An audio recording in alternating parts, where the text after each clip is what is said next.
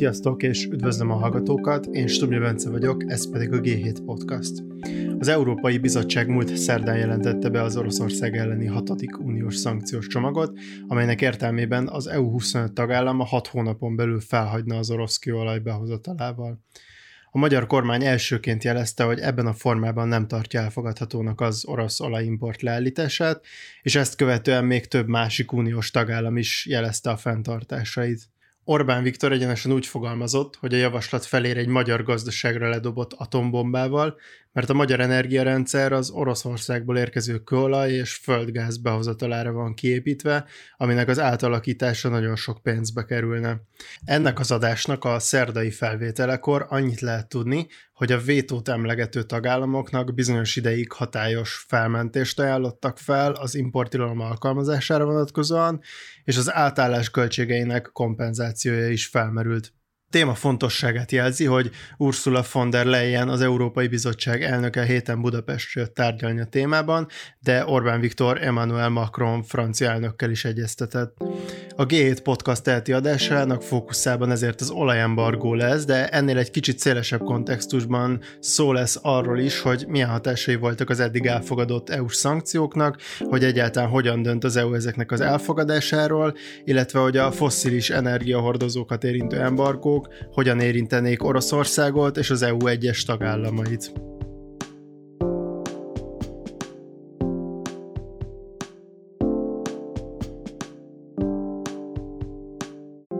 Sok, gyakran ellenmondásosnak tűnő információs megjelent mostanában a hatodik EU-s szankciós csomag részeként tervezett orosz olajembargóval kapcsolatban. Magyarországot érintően volt szó például vétóról, a szankció egyes elemeiből való kimaradásról és haladékról is. Közben pár héttel ezelőtt Lengyelország egyoldalú szénembargót jelentett be Oroszországgal szemben. A szankciókról szóló vitákkal kapcsolatban felerősödtek azok a hangok is, akik szerint az EU-ban korlátozni kellene a vétőjogot, és sima többségi szavazással kellene biztosítani a hatékony fellépést.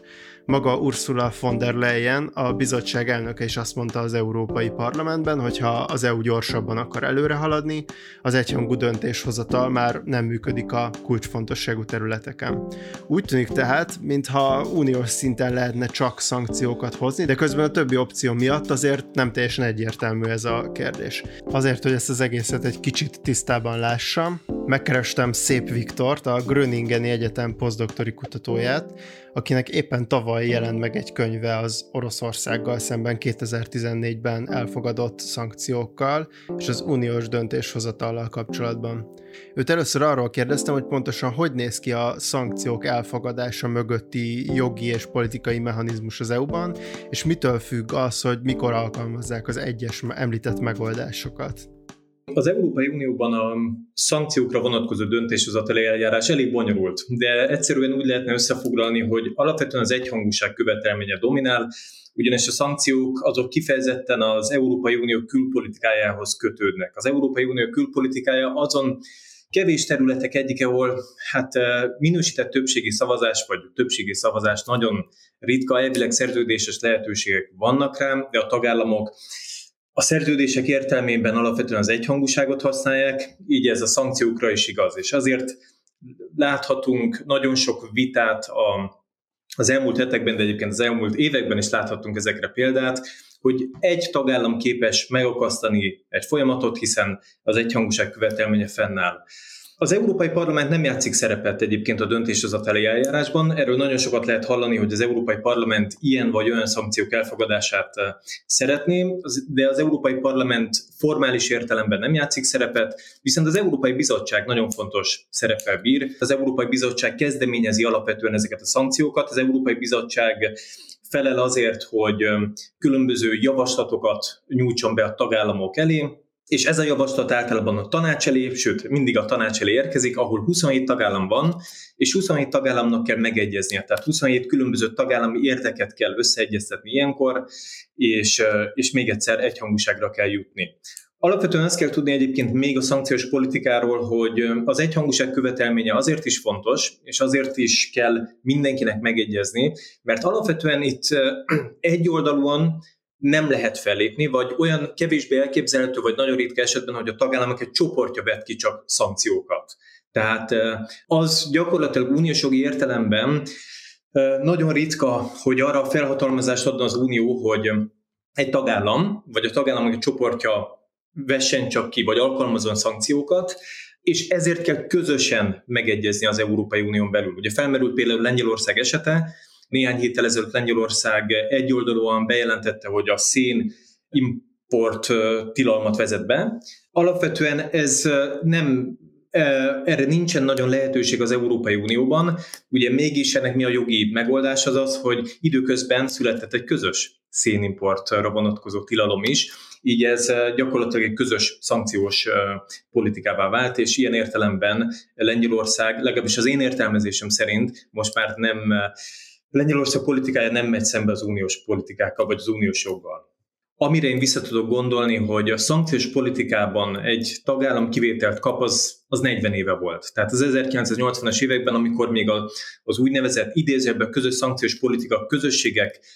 politikájában, mint az európai közösségek politikájában kialakult,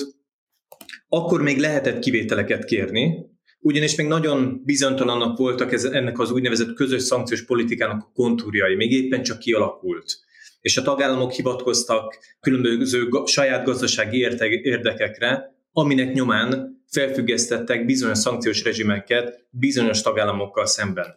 A legjobb tudomásom szerint ez 40 éve nem fordult elő, hogy, hogy egy tagállam vagy tagállamok egy csoportja felfüggesztést kér, de úgy tűnik van rá megoldás, hiszen az Európai Bizottság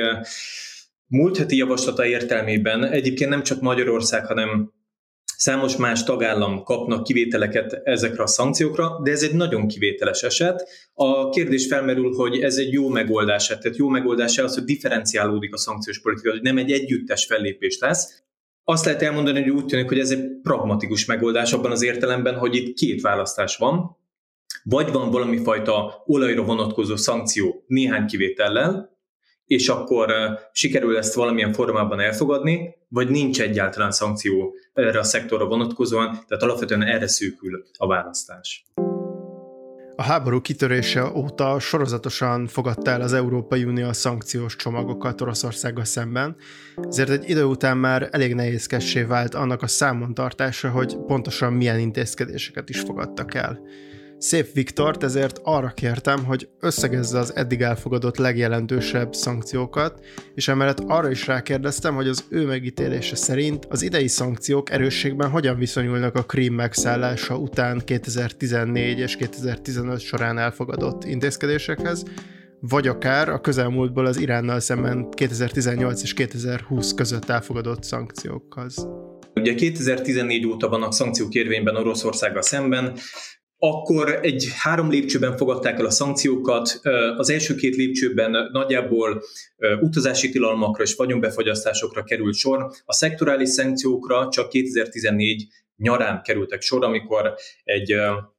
egy repülőgép, egy repülőgépet lelőttek Ukrajna légterében, ekkor kerültek előtérben a szektorális szankciók. Ezek érintettek, érintették a fegyver embargót, kettős felhasználású termékek tilalmát, Oroszország uniós piacokhoz való hozzáférését szűkítették, de a 2014-ben egy nagyon óvatos megközelítést vettek a tagállamok,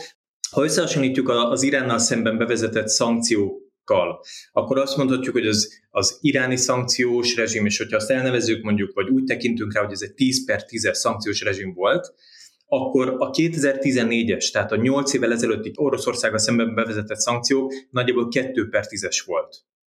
Tehát az látható, hogy nagyon óvatos volt akkor az Oroszországgal szemben bevezetett szankciós rezsim. Most teljes a váltás, most egy nagyon nagy váltás van. Egyrészt Gyakorlatilag soha nem látott szankciókat léptettek életbe egy G20-as állammal szemben, Oroszországgal szemben, ilyen nagy gazdasággal szemben, ilyen volumenű szankciókat gyakorlatilag eddig még nem vezettek be. Lehetetlen végig sorolni azt a számos, szankciót, számos szankciót, amelyet Oroszországgal szemben bevezettek. Kettő dolgot érdemes kiemelni. Az egyik a SWIFT, tehát hogy néhány orosz országi bankot a SWIFT-ből kizártak, ugye eddig hétről tudunk, további, további oroszországi bankot kizárhatnak, ez része lehet a hatodik szankciós csomagnak.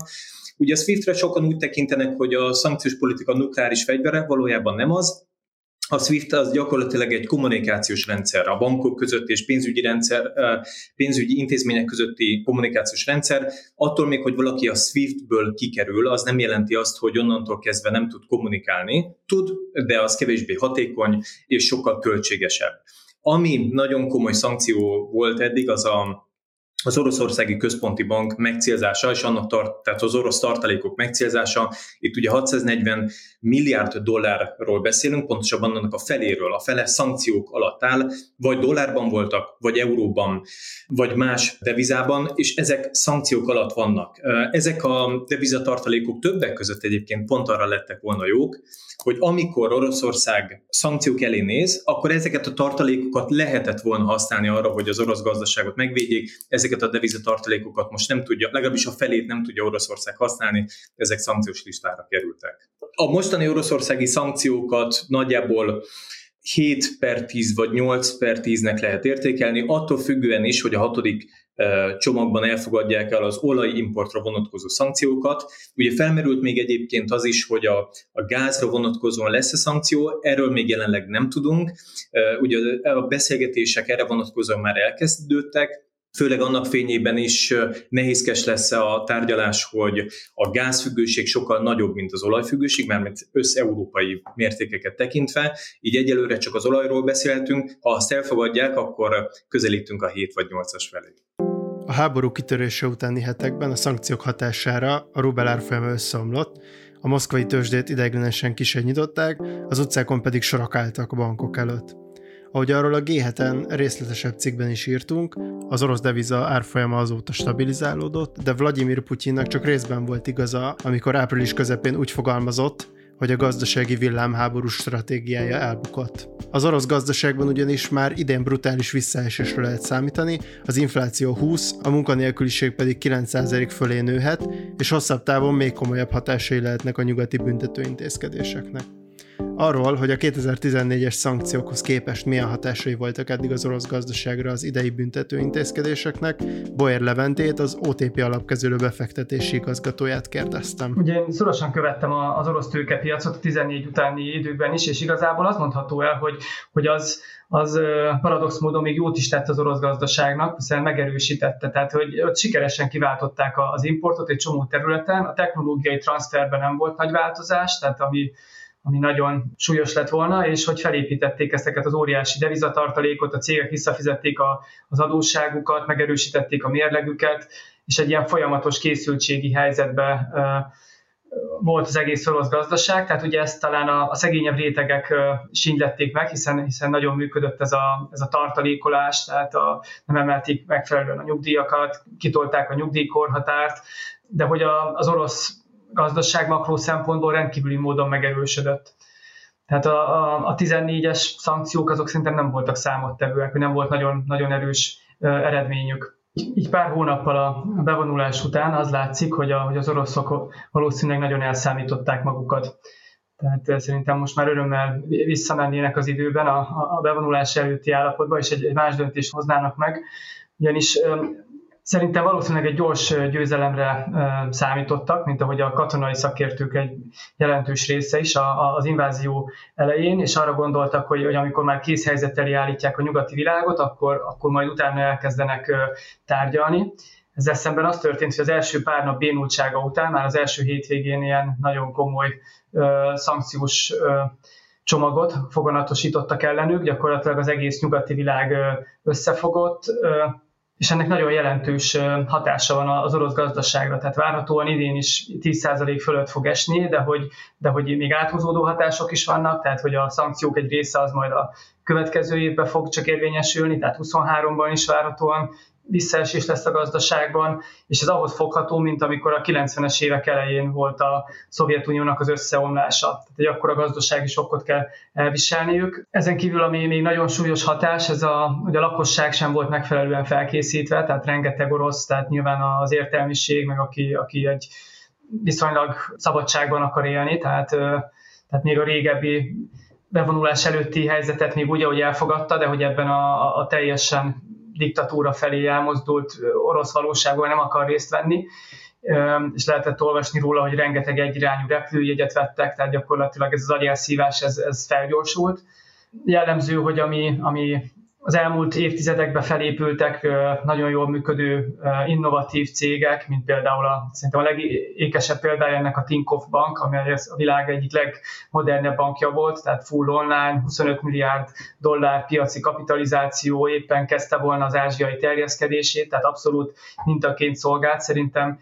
sok technológiai cégnek. Gyakorlatilag a bevonulás után a, a, a tulajdonos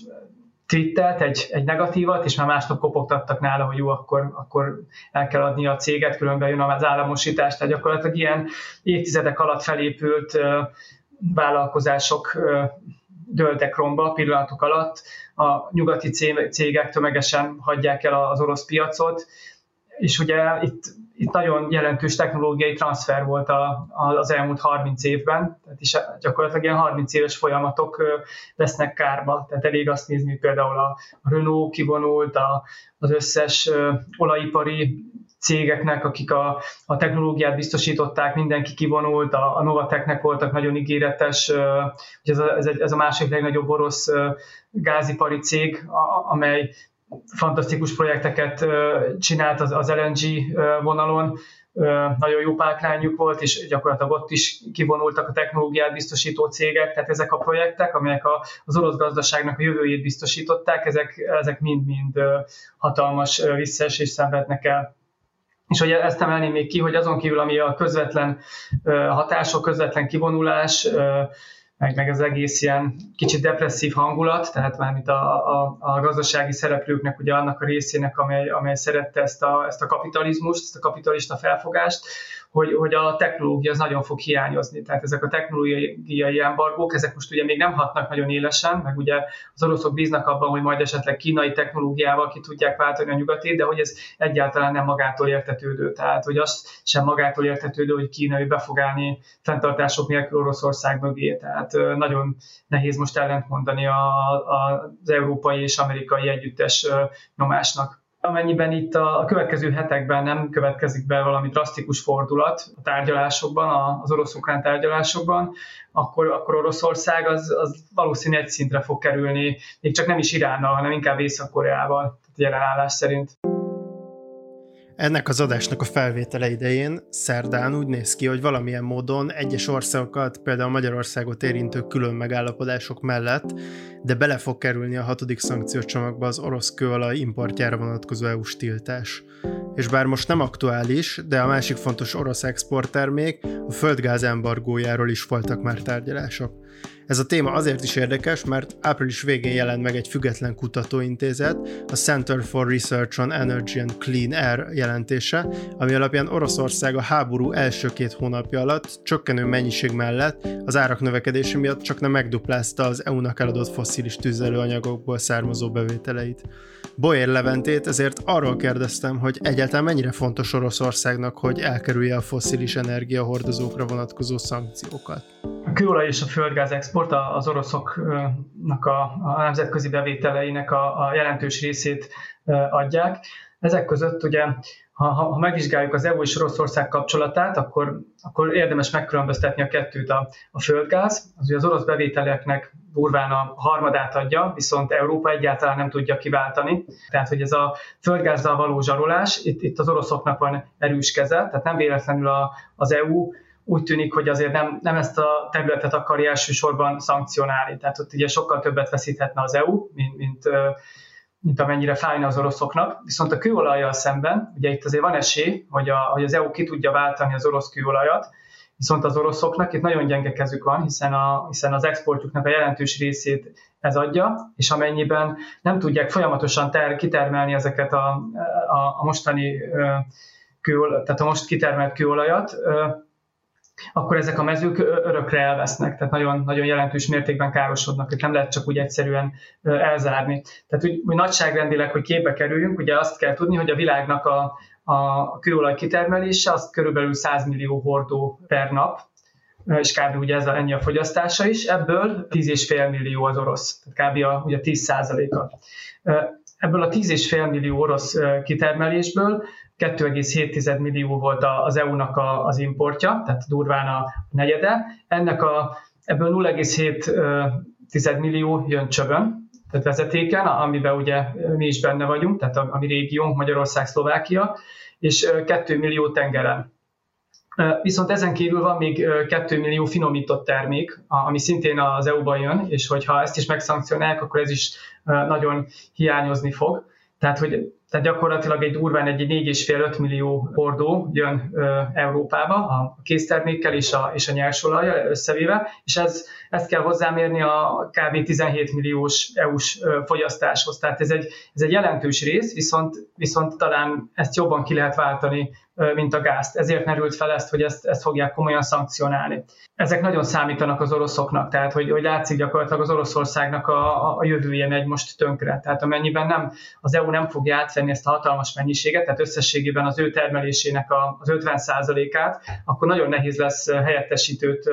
találni, hiszen Kína jelenleg a csövön keresztül kb. ilyen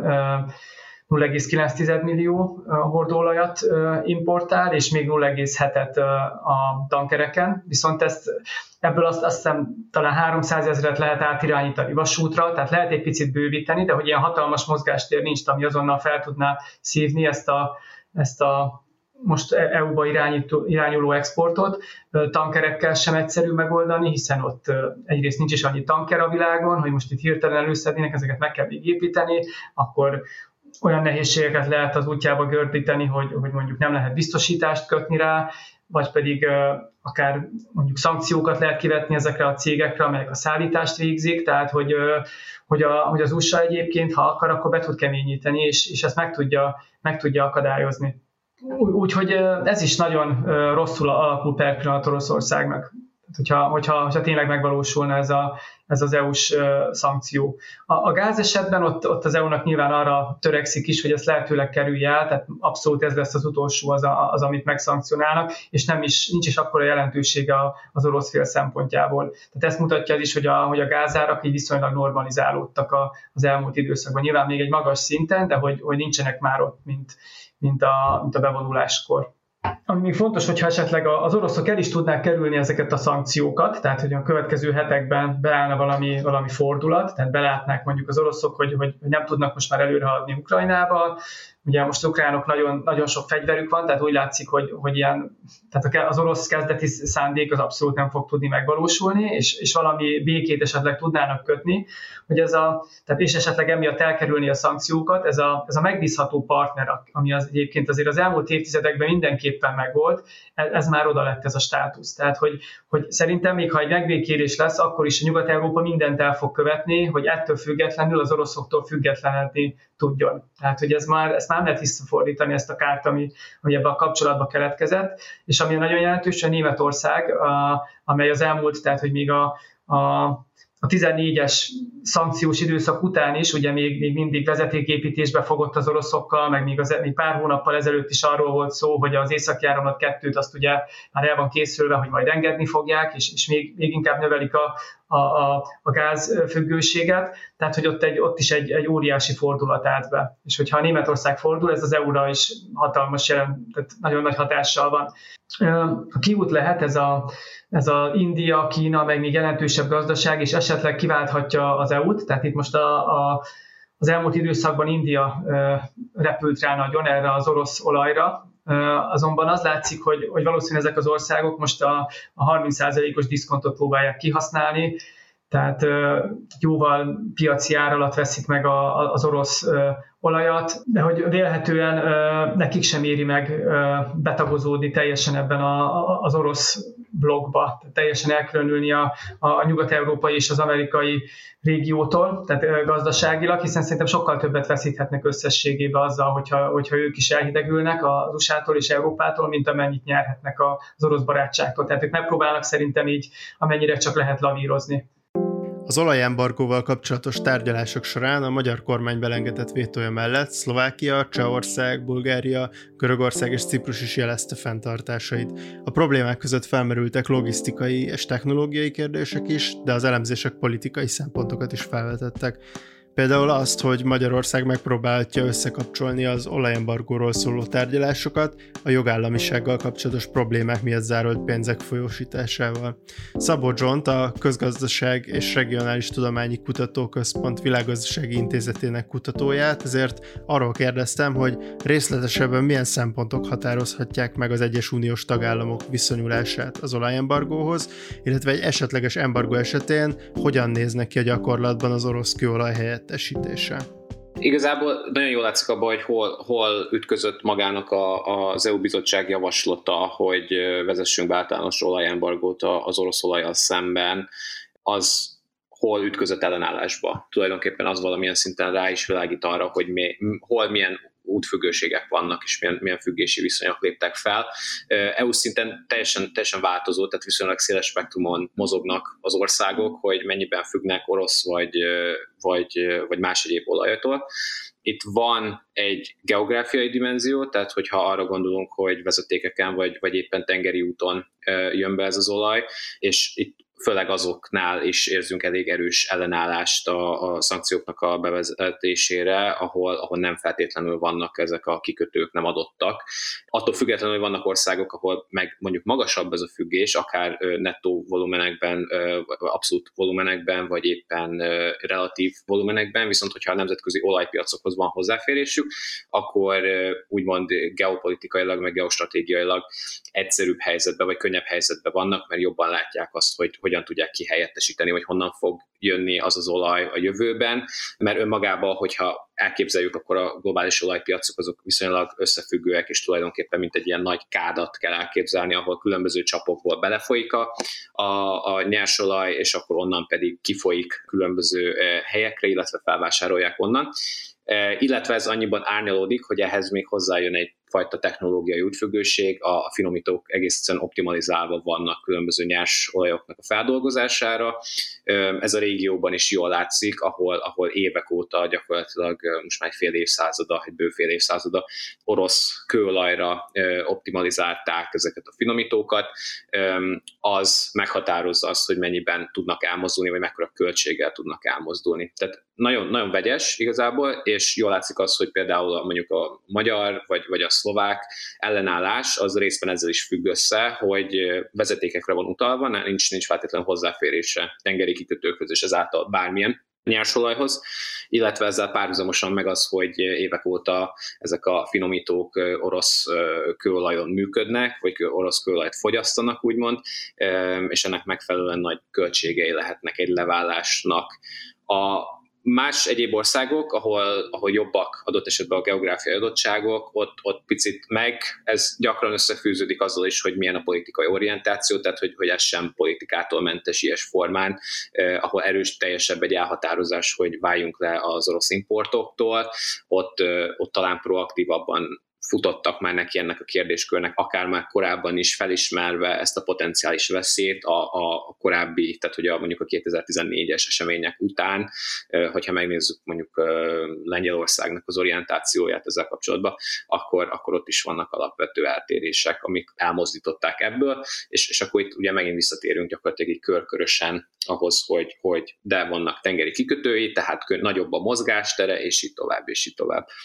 Ha költségeket nézzünk, akkor, a, akkor teljesen ne, tehát hogy viszonylag triviálisnak tűnik az, hogy ha technológiát váltunk, és ez új infrastruktúra kell, akkor az valamennyibe fog kerülni. Most az a kérdés, hogy ez a költség, ez, ez, ez hajlandó-e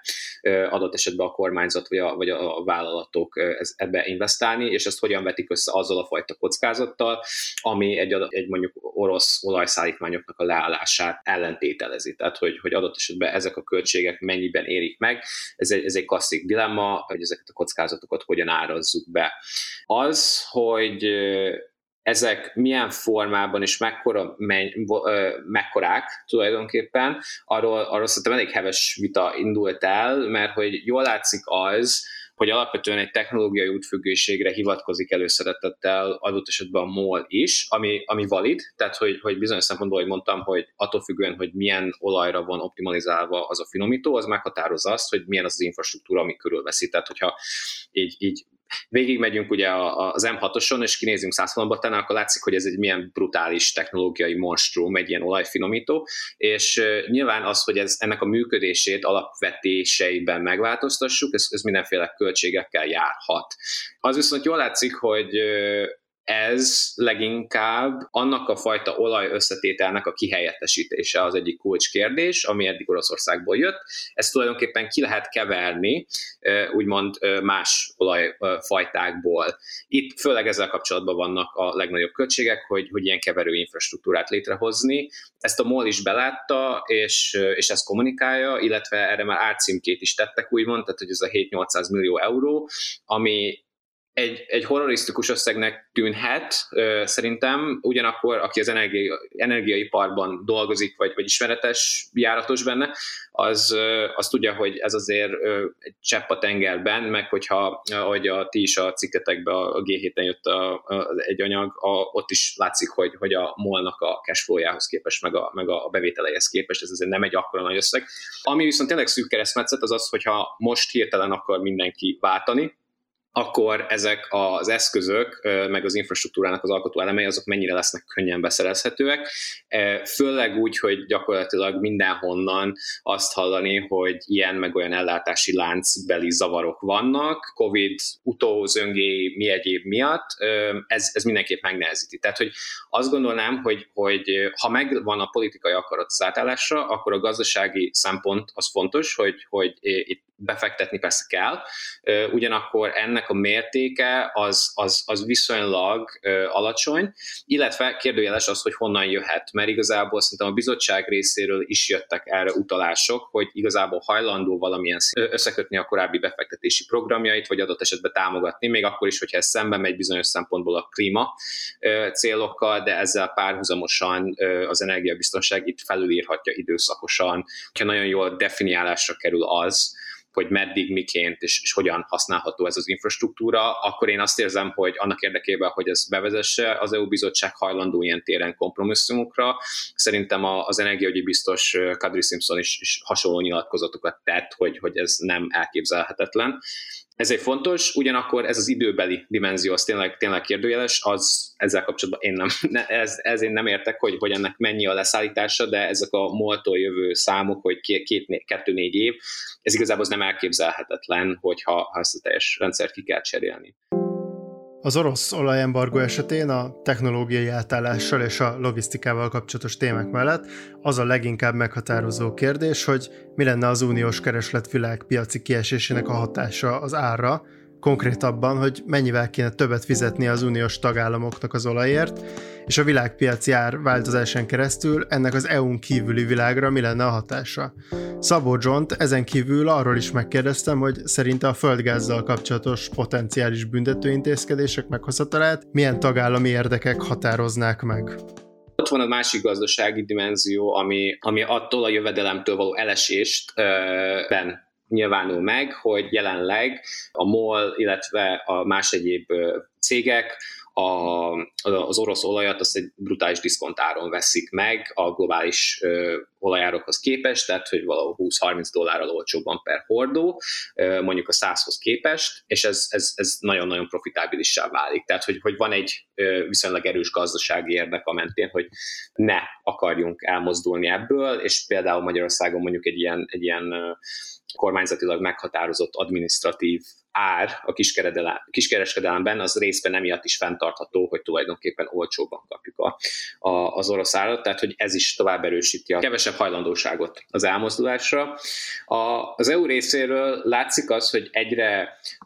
egyre komplexebbek és egyre jobban végig gondoltak, amilyen szakpolitikákat akarnak ö, létrehozni, vagy amiket, amiket szeretnének elfogadtatni, mert az tényleg ö, egy nagy probléma volt, hogy azzal, hogy belebegtetjük, hogy embargó és, és, és, és orosz olajjal mi lesz, az, ö, az tökre nem volt jól definiálva, és, és nem volt tiszta, hogy akkor most azt úgy, ahogy van, levesszük, a, a piacról, tehát gyakorlatilag a globális termelésnek a, a, egy, egy markáns része az, az, az kvázi megszűnik, és senki nem veheti meg, tehát hogy mondjuk másodlagos szankciók is lesznek, és így akár mint amikor az USA bevezette Iránnal szembe a szankcióit, akkor igazából senki nem nyúlhatott kvázi uh, iráni olajhoz, vagy csak ilyen nagyon-nagyon áttételesen, nagyon problematikusan jellemzően nem érte meg ezzel foglalkozni, mert, mert az amerikai uh, rendszer végül ezt megbüntette. Az EU részéről most az látszik, hogy, hogy, hogy a, a szankciók azok inkább egy direkt embargó lenne, és ezzel elősegítenék azt, hogy tulajdonképpen a globális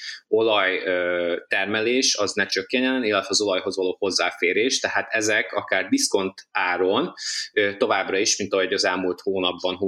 egy-két hónapban, mondjuk Indiában vagy Kínában helyet találjanak ezek a hordók, és ezzel pedig az összglobális termelés ne boruljon fel teljesen, és ne szaladjanak meg még jobban az árak, mert önmagában már az is probléma volt, hogy, hogy eleve ez a, az egész háború, ez, ez egy olyan ponton robbant ki, amikor magasak voltak az olajárak, szűkösek volt a, a, a, szűkös volt a kínálat, ezt nem tovább perpetuálva, vagy még inkább felerősítve egy adott esetben egy embargóval, tudná az EU azt elérni, hogy az oroszok kénytelenek legyenek diszkontáron eladni az olajukat, ezáltal az ő jövedelmük potenciálisan csökken. Ugyanakkor az EU vevői meg némi felárért, de nem orosz olajat tudjanak vásárolni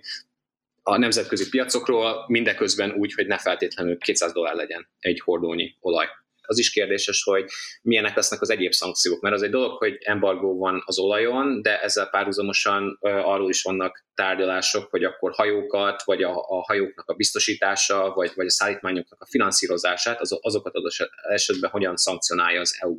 És ez csak rávilágít az ügynek a komplexitására, hogy tulajdonképpen ameddig egy, egy, egy tankernyi, hajó, tankernyi olaj elér A-ból B-be, az, az igazából nagyon sok mozgó tényezőn van, és nagyon sok problémába belefuthatnak. Tehát, hogy itt akár ez is, hogy, hogy hajókapacitások hogyan vannak, vagy biztosítás, vagy finanszírozás, amit igen gyakran nyugati bankok meg pénzintézetek finanszíroznak, vagy, vagy, vagy tesznek lehetővé, azok nem feltétlenül biztos, hogy, hogy engedik azt, hogy tulajdonképpen minden, amit, amit Oroszország exportált eddig az EU-ba, az, az átkerüljön a keleti piacokra. Ugyanakkor az orosz termelés, meg, meg, meg a, a, az orosz exportok azok amúgy is csökkentek valamennyit. Tehát, hogy igazából az a kérdés, hogy ezek hogyan kerülnek balanszba, és akkor még itt van az a dimenzió, hogy, hogy, hogy ugye vezetéken is jön nagyon sok, tehát hogy, hogy az is át tud-e csoportosulni, tehát hogy egész egyszerűen óriási volumenekről van szó, és nem, nem látszik az, hogy hogyan fog ez egyensúlyba kerülni még. A földgáznál is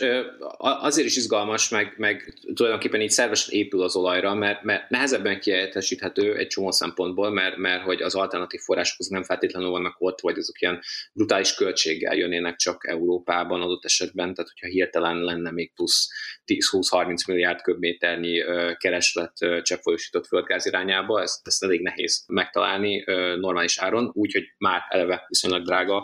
a cseppfolyósított földgáz, viszont itt is jól látszik ez a fajta tagolás, hogy, hogy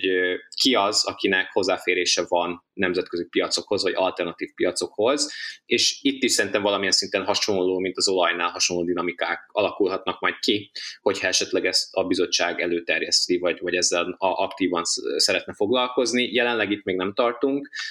maximum, maximum itt tárgyalások szintjén, de itt is jól látszik az, hogy akinek hozzáférése van tengerekhez, kikötői vannak, és ehhez kötődő infrastruktúrája, amivel tulajdonképpen a cseppfolyósított földgáz vissza tudja alakítani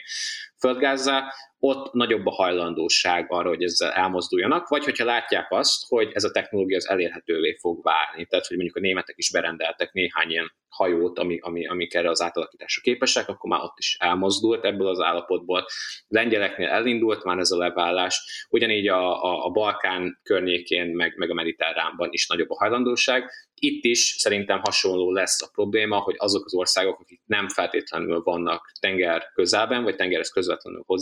hozzáféréssel, ott lesz nagyobb az ellenállás, hogy, hogy akkor nézzük meg, hogy milyen feltételekkel tudunk hozzáférni, ez, ez milyen árakat vonz magával, és milyen biztosítékokat tudunk így kikényszeríteni, vagy, vagy, vagy megkaparintani azzal kapcsolatban, hogy, hogy akkor nekünk igenis lesz hozzáférésünk azokhoz a volumenekhez, amik adott esetben más országokon keresztül érkeznek hozzánk, hogyha ha, ha szűkössé válik a piac. Összefoglalva tehát a kőolajembargóval kapcsolatban az látszik, hogy a technológiai és logisztikai problémák valószínűleg kezelhetőek lennének, és innentől kezdve inkább egy pénzügyi és politikai kérdés az, hogy az egyes tagállamok szintjén milyen következményei lennének az importtilalom elfogadásának. De az orosz-ukrán háború további kimenetelével kapcsolatban az is fontos, hogy nem csak a szankciók számítanak. Szép Viktort ezért arról is megkérdeztem, hogy történeti léptékben mit lehet tudni a szankciók hatásosságáról, illetve hogy egyáltalán milyen esetben mondhatóak hatékonynak hasonló esetben hozott büntető intézkedések. A hatékonyság az, egy, az egyik alapvető kérdése a, a szankcióknak. Tehát a, a hatékonyság az elsődleges dimenzió, amit mindenki vizsgálni szeretne, hogyha kivet az Európai Unió vagy államok egy csoport szankciókat, azzal vajon el lehet érni külpolitikai célokat. Tehát először is azt kell leszögezni, hogy a szankciókat bár még akkor is, hogyha ezek többségére, többségében kereskedelmi vagy pénzügyi formát öltenek, ezeket külpolitikai célra használják. Ebből következik, hogy, hogy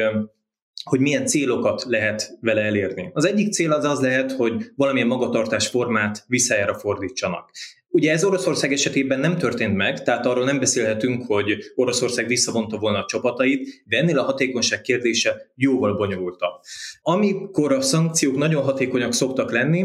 az az elrettentő effektus, tehát amikor mondjuk vegyük az Oroszország esetet, az Egyesült Államok és az Európai Unió már 2021. december eleje óta belengedte, hogy nagyon komoly gazdasági és pénzügyi következményei lesznek annak, hogyha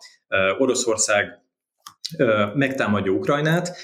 de láthatjuk, hogy az elrettentő effektus sem működött, bár hozzá kell tenni, hogy az elrettentő effektus csak akkor működik, hogyha a célzott fél tisztában van azzal, hogy milyen szankciók érhetik. És az egyik különlegessége ennek a, ennek a szankciós rezsimnek az az, hogy gyakorlatilag mindenki meglepődött, beleértve a szakértőket, hogy mennyi és milyen típusú szankciókat vetettek ki Oroszországgal szemben, és egyébként az oroszországi külügy, az orosz külügyminiszter is azt mondta, hogy arra azért nem számítottak, hogy a devizatartalékokat is megcélozzák, tehát egy, egy nagyon intenzív együttműködés volt az Egyesült Államok és az Európai Unió között. Ez a transatlanti együttműködés egyébként a G7 ami korábban G8 volt még 2014 előtt, tehát a G7-ten belül zajlott ez az együttműködés, egy nagyon intenzív és egy szinte egy soha nem látott együttműködési forma jött ki, és egy elsöprő szankciós rezsim alakult ki. De az elrettentés nem működött, viszont egy nagyon komoly üzenetet küldött a, a világnak ez a, ez a szankciós rezsim. Egyrészt Más, más szereplők is láthatják, hogy mi lesz annak a következménye, hogyha valakik hasonló lépésekre szállják el magukat. Ugye itt sokan például Kínára céloznak, Tajvan esetére kell gondolni, hogy mi lenne hasonló esetben, hogyha Kína valamit tenne Tajvannal, akkor vajon mit csinálna a transatlanti közösség? Kínáról azt érdemes tudni, hogy az egyik legnagyobb devizatartalékokkal rendelkezik, és a devizatartalékokban döntően dollár, dollár van, tehát eh, ugye itt hasonló, hasonló lépésekre lehetne akár számítani, hogy ha egyáltalán erre kerülne sor. Tehát egy nagyon komoly üzenetet küld a világnak. A másik pedig az, hogy nem érdemes az, arról sem elfeledkezni, hogy nagyon komoly gazdasági és pénzügyi hatásokat lehet várni, és már láthattunk is. Ugye azt kell tudni történeti léptékben a szankciókról, hogy a szankciókat nagyon ritkán használják önmagukban. Tehát olyan nagyon ritka esetben fordul elő, hogy a, a szankciókat önmagukban alkalmaznák, általában számos más külpolitika és más típusú eszközökkel egyszerre használják, mert a szankciók önmagukban nagyon ritkán érnek el eredményeket. Ez látható egyébként az oroszországi, vagy hát az Ukrajna, Ukrajna esetében is. Ukrajnának ugye van most egy